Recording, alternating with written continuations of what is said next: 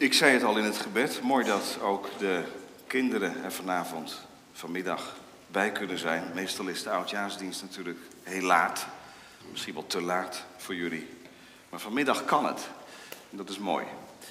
We gaan luisteren naar het slot van het Onze Vader. Morgen het laatste woord van het Onze Vader. Amen.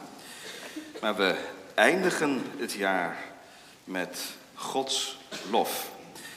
En om erachter te komen wat de Heer Jezus bedoeld heeft toen hij zijn discipelen leerde, want van u is het koninkrijk, lezen wij 1 Kronieken 29. Want we zullen horen in de preek dat dat de achtergrond vormt van die uitdrukking.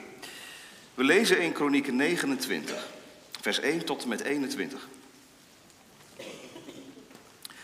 Verder zei koning David tegen heel de gemeente: God heeft mijn zoon Salomo als enige uitgekozen, nog jong en onervaren.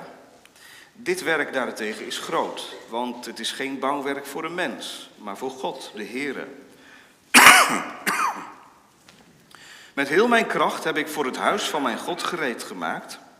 Het goud voor de gouden voorwerpen, het zilver voor de zilveren, het koper voor de koperen, het ijzer voor de ijzeren en het hout voor de houten voorwerpen. Onyxstenen en andere stenen als opvulling, sierstenen en kleurrijke stenen, allerlei edelstenen en marmeren stenen in overvloed. En omdat ik een behagen schep in het huis van mijn God, geef ik daarboven mijn persoonlijke vermogen aan goud en zilver voor het huis van mijn God. Boven alles wat ik voor het huis van het heiligdom al gereed gemaakt heb. 3000 talent goud van het goud van Ophir en 7000 talent gezuiverd zilver om de muren van de huizen te overtrekken. Goud voor de gouden voorwerpen, zilver voor de zilveren voorwerpen en voor ieder werk door de hand van de ambachtslieden. Wie is vandaag gewillig de Heere zijn gaven te schenken? Toen gaven de hoofden van de families vrijwillig, met de leiders van de stammen van Israël, de leiders over duizend en over honderd en de opzichters over het werk van de koning. Ze gaven voor de dienst van het huis van God vijfduizend talent goud, tienduizend drachmen, tienduizend talent zilver, achttienduizend talent koper en honderdduizend talent ijzer.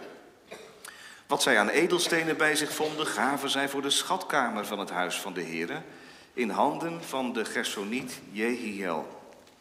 Het volk was verblijd over hun vrijwillig geven, want zij gaven met een volkomen hart vrijwillig aan de Heere. Ook koning David verblijde zich in hoge mate. En dan gaat het verder. Toen loofde David de Heere voor de ogen van heel de gemeente. David zei, geloofd zij u, Heere, God van onze vader Israël, van eeuwigheid tot eeuwigheid. Van u, Heere, is de grootheid, de macht, de luister, de kracht en de majesteit. Want alles wat in de hemel en op de aarde is, is van u. Van u, Heere, is het koninkrijk. En u hebt zich verheven tot een hoofd boven alles. Rijkdom en eer komen van voor uw aangezicht en u heerst over alles. In uw hand is kracht en macht. In uw hand is het om ieder groot te maken en sterk te maken.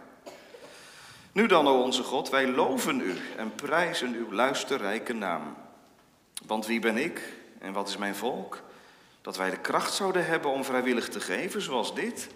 Want van u is alles en uit uw hand hebben wij het u gegeven. Want wij zijn vreemdelingen voor uw aangezicht en bijwoners, zoals al onze vaderen. Als een schaduw zijn onze dagen op de aarde en er is geen hoop. Heere onze God, heel deze overvloed die wij gereed gemaakt hebben om voor u een huis te bouwen, voor uw heilige naam, dat is van uw hand. Het is alles van u. En ik weet, mijn God, dat u het hart beproeft en dat u behagen schept in wat billig is. Ik heb met een oprecht hart al deze dingen vrijwillig gegeven. En ik heb nu met vreugde gezien dat uw volk dat hier gevonden wordt, het u vrijwillig gegeven heeft. Heere, God van onze vaderen Abraham, Isaac en Israël, bewaar voor eeuwig deze gezindheid in het hart van uw volk en richt hun hart tot u. En geef mijn zoon Salomo Een volkomen hart om uw geboden, uw getuigenissen en uw verordeningen in acht te nemen. Om alles te doen en het bouwwerk waarvoor ik een voorraad gereed gemaakt heb, te bouwen. Daarna zei David tegen heel de gemeente, loof nu de Heere uw God. Toen loofde heel de gemeente de Heere, de God van uw vaderen. En zij knielden en bogen zich voor de Heere neer en voor de koning. Ze brachten de volgende dag de Heere slachtoffers en brachten de Heere brandoffers. Duizend jonge stieren, duizend rammen, duizend lammeren met hun plengoffers en slachtoffers in overvloed voor heel Israël. Dit als achtergrond bij eh, zondag 52. We lezen vraag en antwoord 128.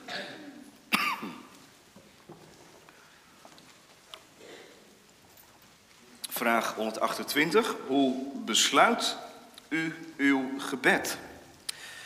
Want van u is het koninkrijk en de kracht en de heerlijkheid tot in eeuwigheid. Dat wil zeggen, dit alles bidden wij u, omdat u als onze koning, die de macht over alles bezit, zowel de wil als het vermogen hebt ons alle goeds te geven. En dit alles opdat daardoor niet ons, maar uw heilige naam eeuwig lof wordt toegebracht. We zingen straks naar de verkondiging uit de berijming van het gebed des Heren, vers 9 en 10. U zei de lof in eeuwigheid. Het gebed des Heren, vers 9 en 10, straks na de preek. Gemeente, we mogen het jaar eindigen met Gods lof. Nou, een beter jaareinde kunnen we elkaar niet toewensen, toch? Dat is het thema voor de preek. Het jaar eindigen met Gods lof. Vanwege allereerst zijn gezindheid, ten tweede vanwege zijn kracht en ten derde vanwege zijn heerlijkheid. Vanwege zijn gezindheid, dit alles bidden wij u, omdat u als onze koning die de macht over ons alles bezit, de wil hebt om alle goeds te geven. Het gaat om Gods wil, het gaat om Gods gezindheid. Hij heeft er zin in om dat te doen, om te geven. Alle goed.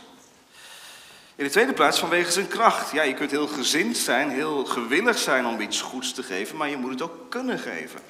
En de verwoording van de catechismus is dat onze koning ook de macht over alles bezit om het ons daadwerkelijk te geven. Hij heeft ook het vermogen. En tot slot vanwege zijn heerlijkheid. En dat is het slot. Dit alles opdat daardoor niet ons, maar uw heilige naam eeuwig lof wordt toegebracht. Het zijn hele hoge toon en ik zie er ook best een beetje tegenop. Dat zeg ik maar even heel eerlijk aan het begin van de preek. Het gaat over Gods lof, het gaat over Gods aanbidding, het gaat over Gods heerlijke naam. Hoe moeten we daar woorden aan geven? Wel, God zegene de woorden die gesproken worden, deze laatste dienst. Allereerst vanwege zijn gezindheid. Misschien hebt u er ook wel over nagedacht, hoe gaan we het jaar afronden? Hoe kleden we het in vanavond? Nodigen we vrienden uit, familie? Maken we het gezellig? Gaan we spelletjes doen enzovoort? Misschien ook nog wel een laagje dieper. Hè? Gaan we het ergens over hebben met elkaar? Thematiseren we bepaalde punten? Stellen we elkaar vragen? Nou, dat zou kunnen. Er kunnen mooie gesprekken ontstaan rond de tafel. Maar in ieder geval zult u, zullen jullie ook wel nagedacht hebben, al is het misschien niet eens bewust, maar toch wel onbewust van, ja, wat heeft dit jaar mij nou gebracht?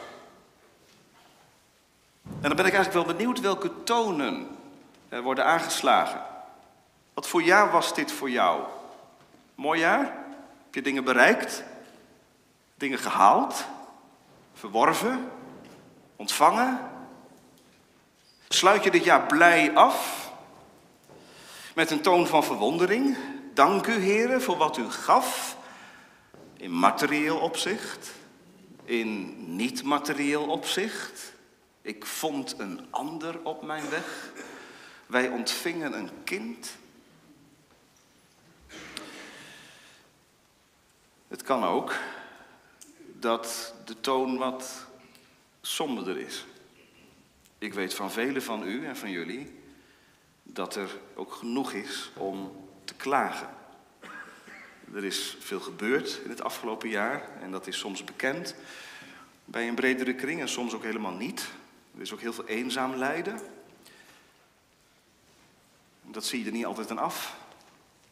Iemand kan heel zelfverzekerd overkomen. Je zegt van nou, die jongen die, die redt het wel hoor. Die heeft dit jaar ook weer gered. En van binnen wordt er wat geleden soms aan eenzaamheid, aan verdriet om rouw. Je raakte iemand kwijt, een dierbaar iemand, een relatie ging uit. Of je raakte je werk kwijt. Of bepaalde idealen die je had, die sneuvelden onderweg in dit jaar. Nou goed, we blikken terug, we reflecteren. Doen we allemaal, ik ook, u ook. En dat mag. Dat is heel menselijk, daar zijn we ook mensen voor. Dat geeft ook niet. Maar wat nu zo mooi is, is dat de catechismus, en dan zeg ik het eigenlijk verkeerd, dat de Heer Jezus zelf ons ergens naartoe wil leiden. Naar een toon die er vanzelf niet in zit. Een toonsoort die er vanzelf niet in zit in ons leven. Dat is de toonsoort van de aanbidding, van de lof op God. Muziekliefhebbers die weten dat een muziekstuk kan eindigen met een climax. dan gaan alle registers open. Er komen verschillende thema's van het muziekstuk aan het eind nog eens een keer tot hun recht. En dan met een geweldig slotakkoord is het voorbij. Nou, de Heer Jezus die leert ons in dit slotakkoord van het Onze Vader de lof te zingen. Het is omdat Jezus ermee eindigt. Eerlijk zijn, hè? Eerlijk zijn. Het is omdat Jezus ermee eindigt. Anders waren we hier niet mee geëindigd, of wel? Laat ik het even heel concreet maken. Het gaat over het gebed. We zijn met elkaar twaalf keer, en morgen nog een keer, twaalf keer zijn we door het Onze Vader heen gegaan. En nu keren we aan het eind van het Onze Vader eigenlijk weer terug naar het begin. Want toen is er gebeden, Onze Vader die in de hemelen zij, uw naam worden geheiligd, uw koninkrijk komen. En nu keren die thema's weer terug, want van u is het koninkrijk en de kracht en de heerlijkheid tot in eeuwigheid. Nu even eerlijk, ziet mijn gebedsleven er zo uit? Eindig ik zo? Dat is de vraag die de catechisme stelt. Hoe besluit je je gebed? Dat is blijkbaar niet om het even. Ik houd maar even met mezelf en dan moet u zelf uw eigen gebedsleven er maar naast leggen. Maar ik besteed toch wel de meeste aandacht aan het middendeel. En dan voornamelijk aan de vragen. De dingen die mij hoog zitten. Wilt u dit en wilt u dat? Geeft u zus en geeft u zo? En dan al iets minder over de aanhef. Nou goed, als je begint met bidden, denk je daar misschien nog wel over na. Hoe, hoe nader ik tot God? Hoe spreek ik hem aan? Maar dan het slot. Is dat bij u ook een ondergeschoven kindje in het gebedsleven? Als we ergens heel erg vol van zijn, hè? als we dit jaar ergens vol van waren, en dan eindigen we ons gebed vaak met: Heer, wilt u het geven? Alsjeblieft, doe het, doe het. Om Jezus wil amen. Herkenbaar?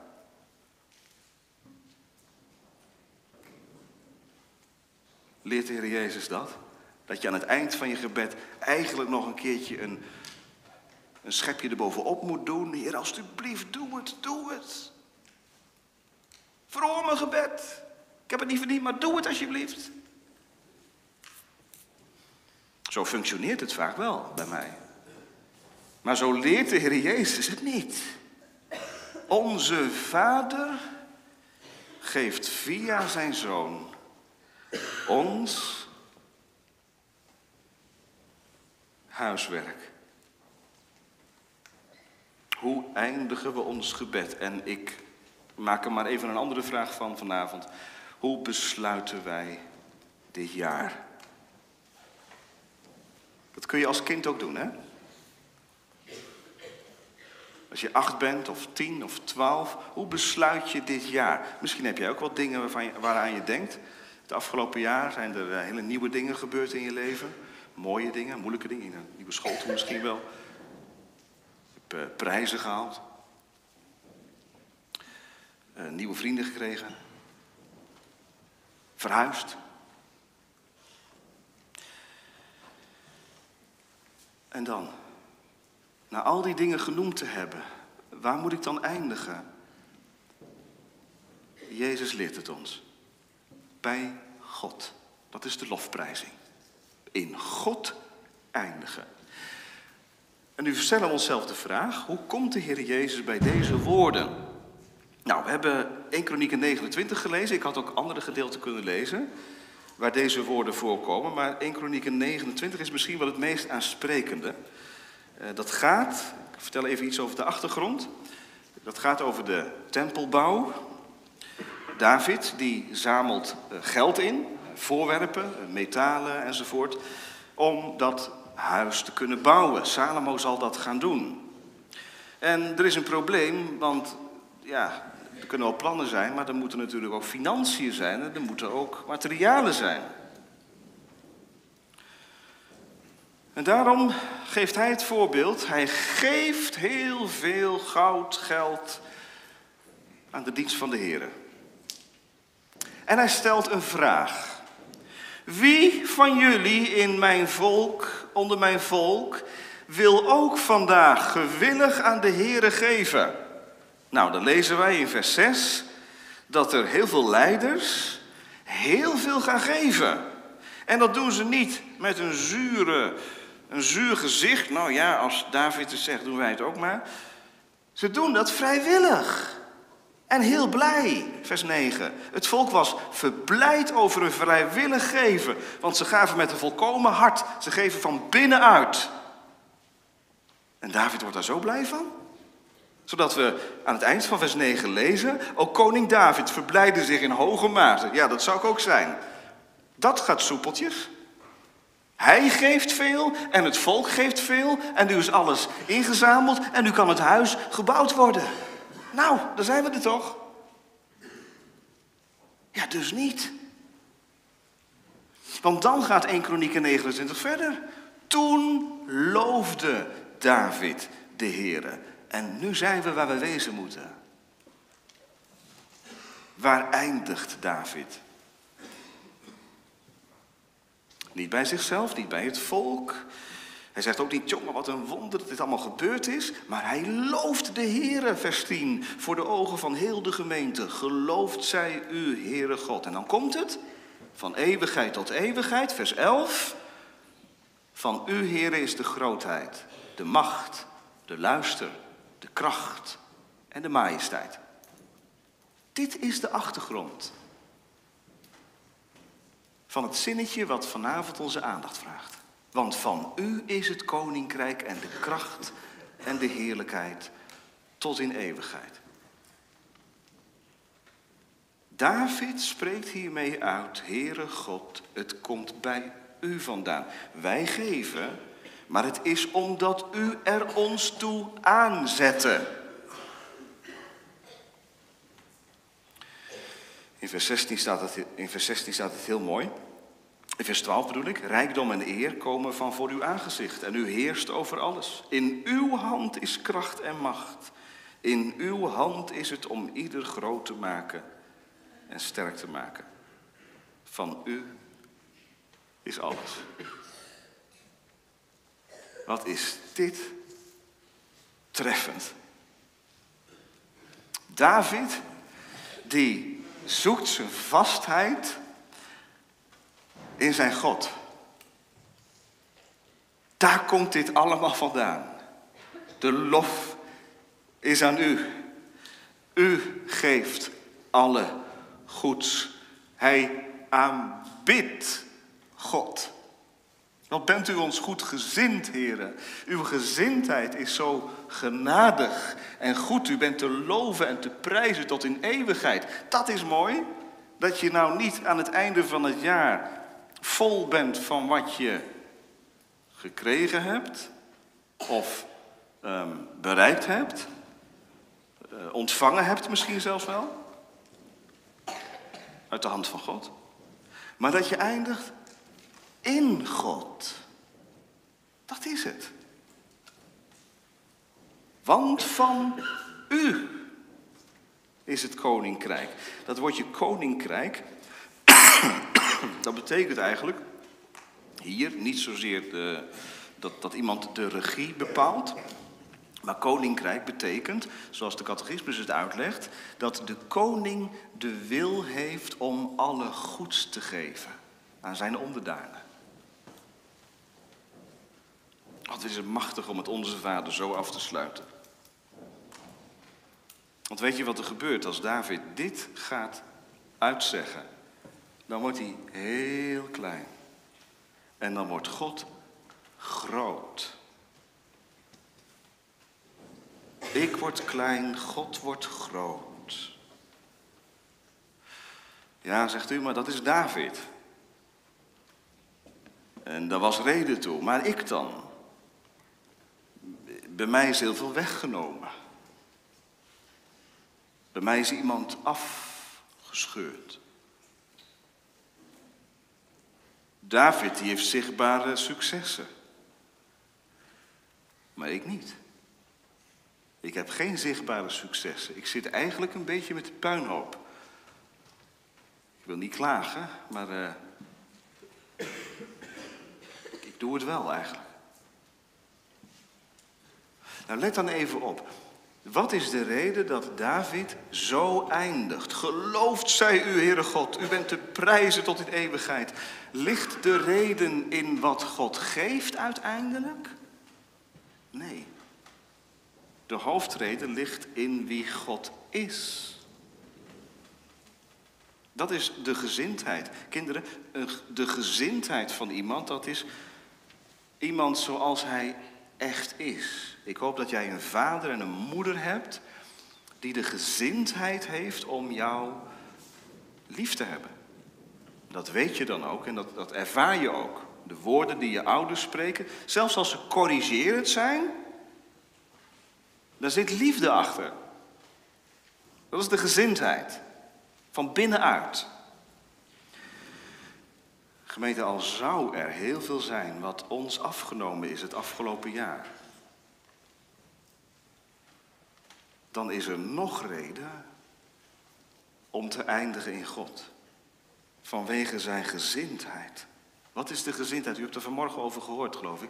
Johannes 1 dat God de enige geboren zoon aan ons verklaard heeft. Nou, dat is, dat is Gods gezindheid. Dat hij dus het liefste wat hij had aan ons geeft. Dat God een God is van bewogenheid. Die niet wil dat je verloren gaat, maar dat je gered wordt. En dat alleen al is reden om te loven. De opdracht ligt er, gemeente is geen optie. Als u zegt, nou, nou ja, ik ben er aan toe. Of heel, heel, heel postmodern. Ja, ik voel nu dat ik in staat ben om te aanbidden.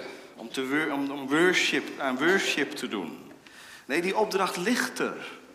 Geef de Heere de eer van zijn naam. En het gebed, het einde van het gebed, dat is een moment om dat ook te doen. En het einde van dit jaar is ook een reden om dat te doen. Jezus legt het ons op de lippen. U wilt ons alle goeds geven. En nu ga ik het even invullen met het oog op Christus. Want wat is nou alle goeds?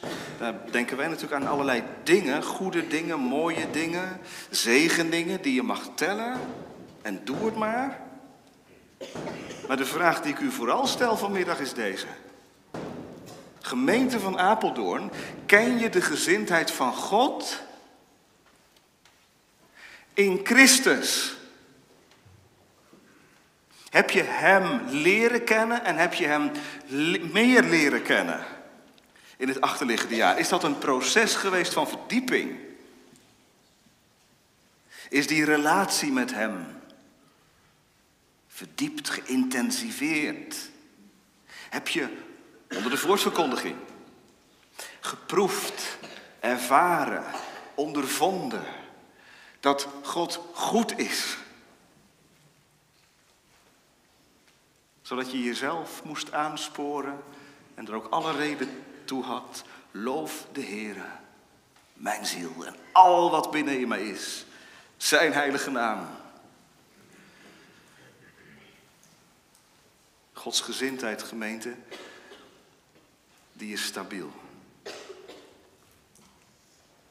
Wanneer wij zo bidden, want van u is het koninkrijk, mogen wij weten dat God altijd dezelfde is in zijn zoon. Dat hij niet verandert in zijn trouw en goedheid en genade.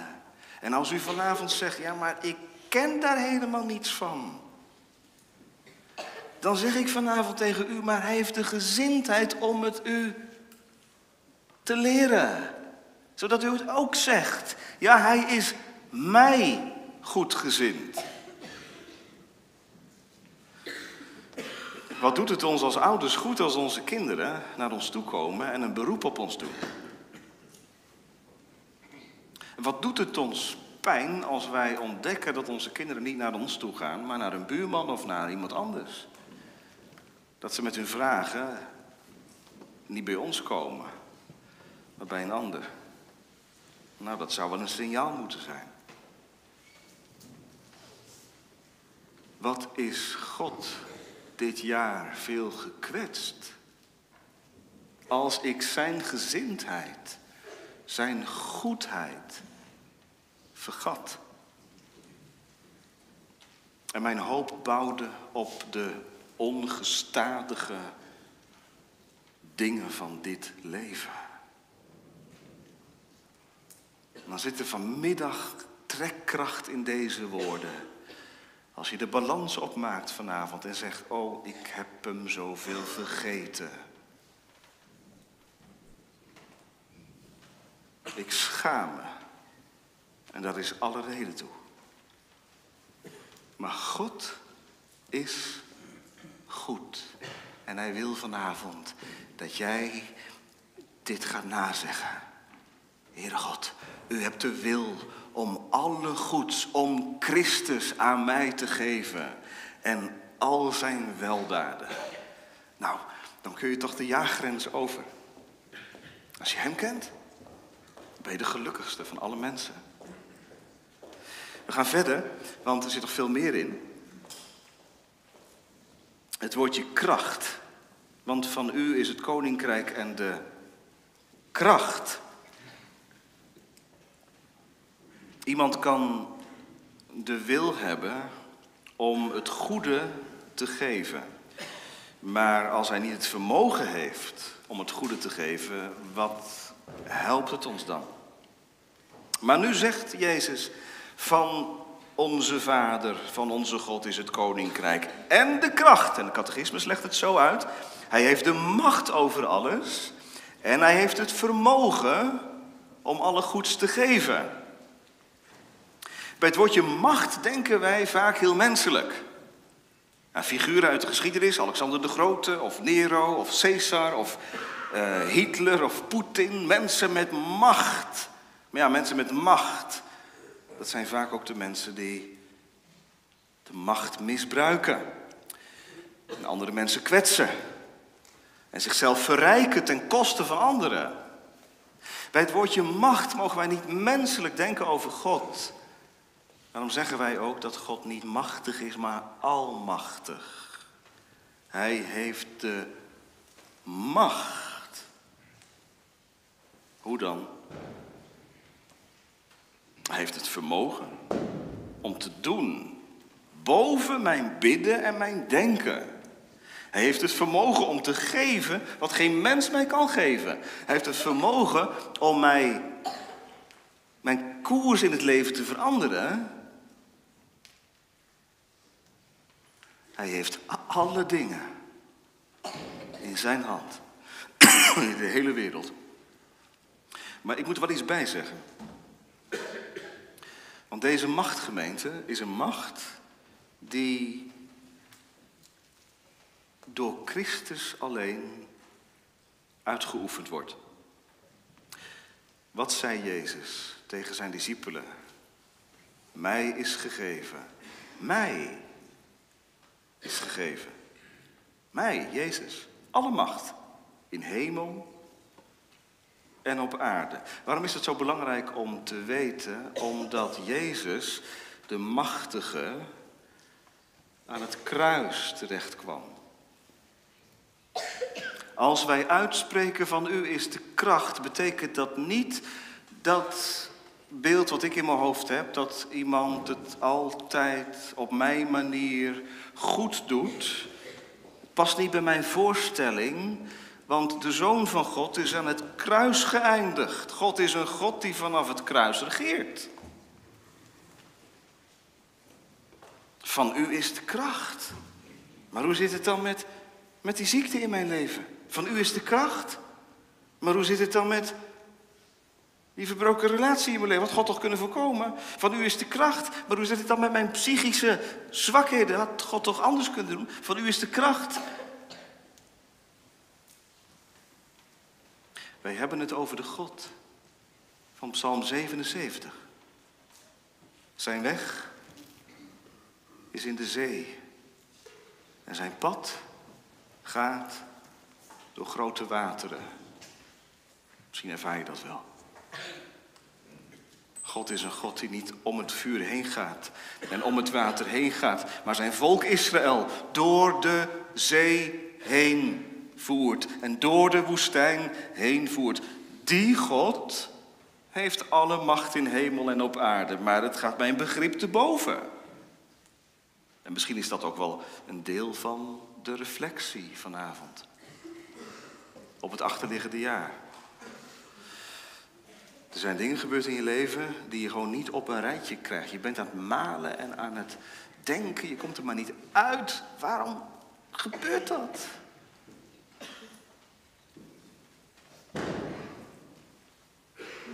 Wat beleid je als je vanavond beleidt? Van u is de kracht.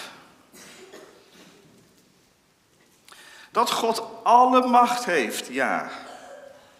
Dat hij het vermogen heeft om alle goeds te geven, ja, dat ook. Maar dat betekent niet dat in mijn leven de cadeautjes uit de hemel neervallen. Hierheen en daarheen en uitpakken. En oh, weer, weer een verrassing. Weer iets moois. Weer iets goeds. Dat is het welvaart christendom. Dat berooft God van zijn vrijheid en zijn heiligheid.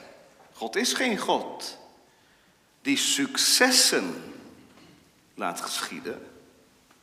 God is een God die zijn naam verheerlijkt.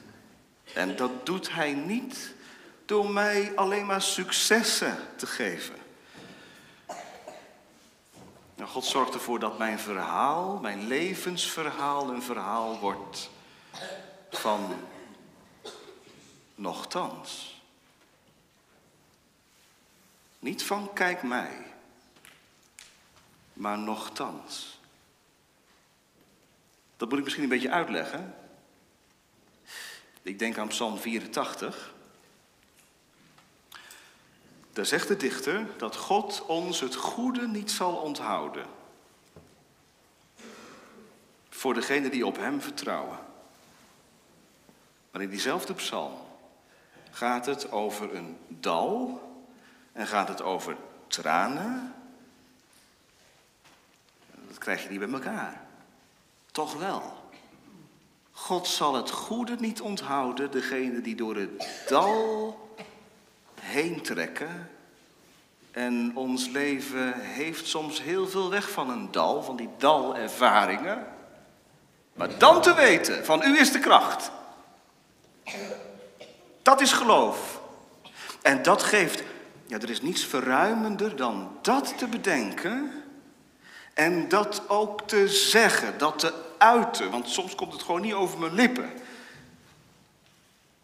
Maar dan legt Jezus het op de lippen en hij zegt, maar zeg het maar. Van hem is de kracht.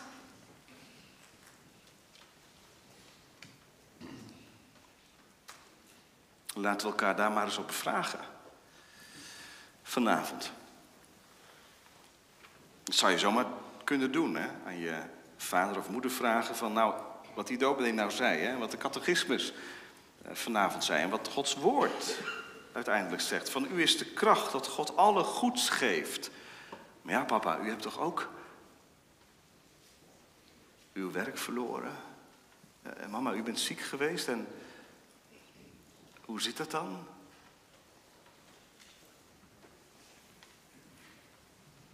Kun je dan goed spreken? Van de koning? Is Psalm 93, de psalm die we net zongen, dan een samenvatting van je leven? De rivieren gaan hoog, de storm rukt aan, maar de Heer regeert. Soms ziet het zwart voor de ogen. Ik kan niet meer, ik weet het niet meer. Maar dan is het waar. Jezus gebiedt de storm met één woord en dan wordt het stil van u is de kracht. God is de God van genade. Alle goeds, dat is genade. En genade ontvang je in zwakheid. Paulus kreeg een doorn in zijn vlees. Een beperking opgelegd. En God nam die doorn niet weg. Waarom niet? Want van u is de kracht. Hebt u er ook zo moeite mee gemeten? Dat is afleren. Op de school van Jezus, in de omgang met God, is dat echt een les. Van u is de kracht, dus mijn vermogen, mijn kunnen, mijn willen, ja, dat is allemaal maar heel beperkt. En ik heb daar heel veel last van. En ik loop daar gigantisch tegenaan. Maar als ik het rechte zicht op God heb, dan zing ik. Want van u is de kracht. En dan gaat het niet meer om mij, dan gaat het om Hem. En dan eindig ik in aanbidden. Dat doen we ook, gemeente. Want het laatste is Gods heerlijkheid. Tot in eeuwigheid. Als wij persoonlijk en als gemeente 2023 eindigen in God, dan komt Hij in het middelpunt. En dan gaat er iets gebeuren van binnen. Wat dan? Dan gaat zijn naam verheerlijkt worden. Dat is het slot. En dit alles opdat daardoor niet ons, maar uw heilige naam eeuwig lof wordt toegebracht.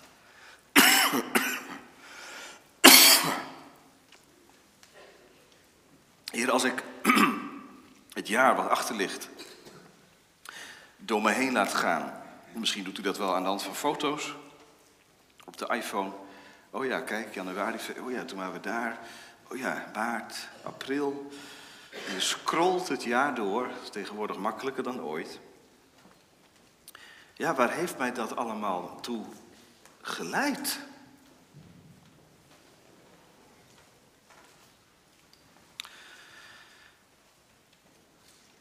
heeft het mij Gods heerlijkheid doen bezingen.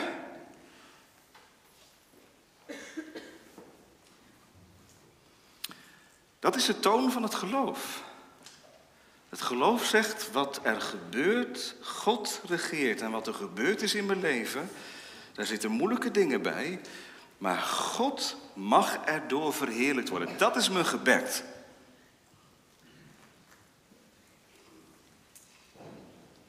Zie je hoe, hoe God gericht dit gebed is?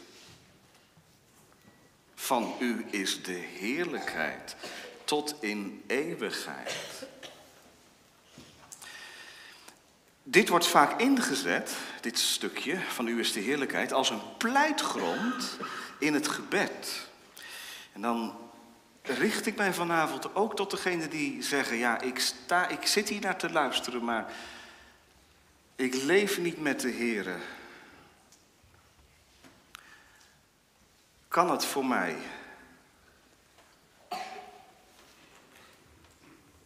Bekering, dat is iets wat voor mij niet is weggelegd, vrees ik. Ik heb ook altijd gehoord dat dat maar voor een enkeling is. Weet je wat er in Ezekiel 36, vers 22 staat? Goed luisteren. Ik doe het niet om uwentwil, maar ik doe het om mijn heilige naam. En dat staat in een hoofdstuk waarin het gaat over de bekering. Dat God een vlees en hart wil geven, een vernieuwde binnenkant. De pleitgrond voor bekering ligt in Gods heerlijkheid. Doe het om uzelf te verheerlijken. Geef dat u daardoor verheerlijkt wordt. Nou, als je zo terugblikt op het jaar, mag je al die momenten, al die markeringsmomenten in het jaar, vanavond gebruiken, Heere God, die dingen die gebeurd zijn. Die lastige dingen, die moeilijke dingen, die mooie dingen. Ik bid u, van u is de heerlijkheid. Mag het mij de laatste uren van de dag laten uitbreken in de lof op u. Nee, niet dat ik geen vraagtekens meer heb, maar laat het uitroepteken overblijven. Misschien gaan die vraagtekens wel mee, het jaar in. En zijn er voor je gevoel heel veel onverhoorde gebeden. Ik heb daarom gebeden, dat niet gekregen, dat, dat niet gekregen. Nou, onverhoorde gebeden bestaat niet. God geeft alle goeds aan je. Misschien zelfs wel door je iets te onthouden. Opdat daardoor Gods naam, lof, gezongen wordt. Gemeente, eens zal het gebeuren. En vele miljoenen, miljarden zijn ons voorgegaan. Misschien denkt u wel aan ze op deze laatste dag. Zij die in Christus ontsliepen, na een ziekbed of plotseling. Zij zijn vol van de lof van de Heer. En als je naam wordt afgeroepen en je voor Hem staat, vanuit de verdrukking en vanuit het strijdperk van het leven, en je antwoord, hier ben ik, heren, dan zal klinken als je wetten gestreden hebt. Hier is de kroon. Kom binnen. Ga in. In de vreugde van je heren. Hier heb je heel wat tranen gelaten. Maar straks zullen alle tranen van je ogen afgewist worden. Dat is geen zoethoudertje. Dat is geen opium, geen verdoving. Maar dat is de werkelijkheid. Daar gaat het naartoe. Want van u is de heerlijkheid tot in eeuwigheid. Al die plannen, al die megaprojecten van mensen, al dat beangstigende. Dat we gaan naar een wereld waarin mens en machine in elkaar geschoven worden. En de wereld misschien wel geregeerd gaat worden door mensen met ideeën die indruisen tegen het woord van God. Hier gaat het naartoe, want van u is de heerlijkheid. En ik mag hier beginnen met oefenen. Vindt u dat moeilijk? Kijk dan eens naar de doorboorde handen van de Heer Jezus. Kijk eens wat ik gedaan heb. Hij houdt ze voor je vanavond. Kijk eens wat ik gedaan heb om jou los te kopen uit de macht van de zonde en van de dood en van de Satan. Dit deed ik voor u. O, van u is de heerlijkheid. Mijn lijstje met wensen mag in het vuur. En ik houd u over, heerlijke God. Ik begrijp uw opvoedkunde vaak niet. Uw pedagogiek gaat mijn logica te boven. Maar ik leer uit het woord van God dat dat altijd zo is. Het druist vaak tegen gevoel en verstand in, maar het gaat de goede kant op. Gods kant op. Gemeente als van Hem. Het koninkrijk de kracht en de heerlijkheid zijn tot in eeuwigheid. Wat zou ik dan nog vrezen? Voor wie zou ik bevreesd zijn? Als God mijn licht en mijn heil is, dan is de toekomst zeker. En dan is aan Hem de lof tot in eeuwigheid. Amen.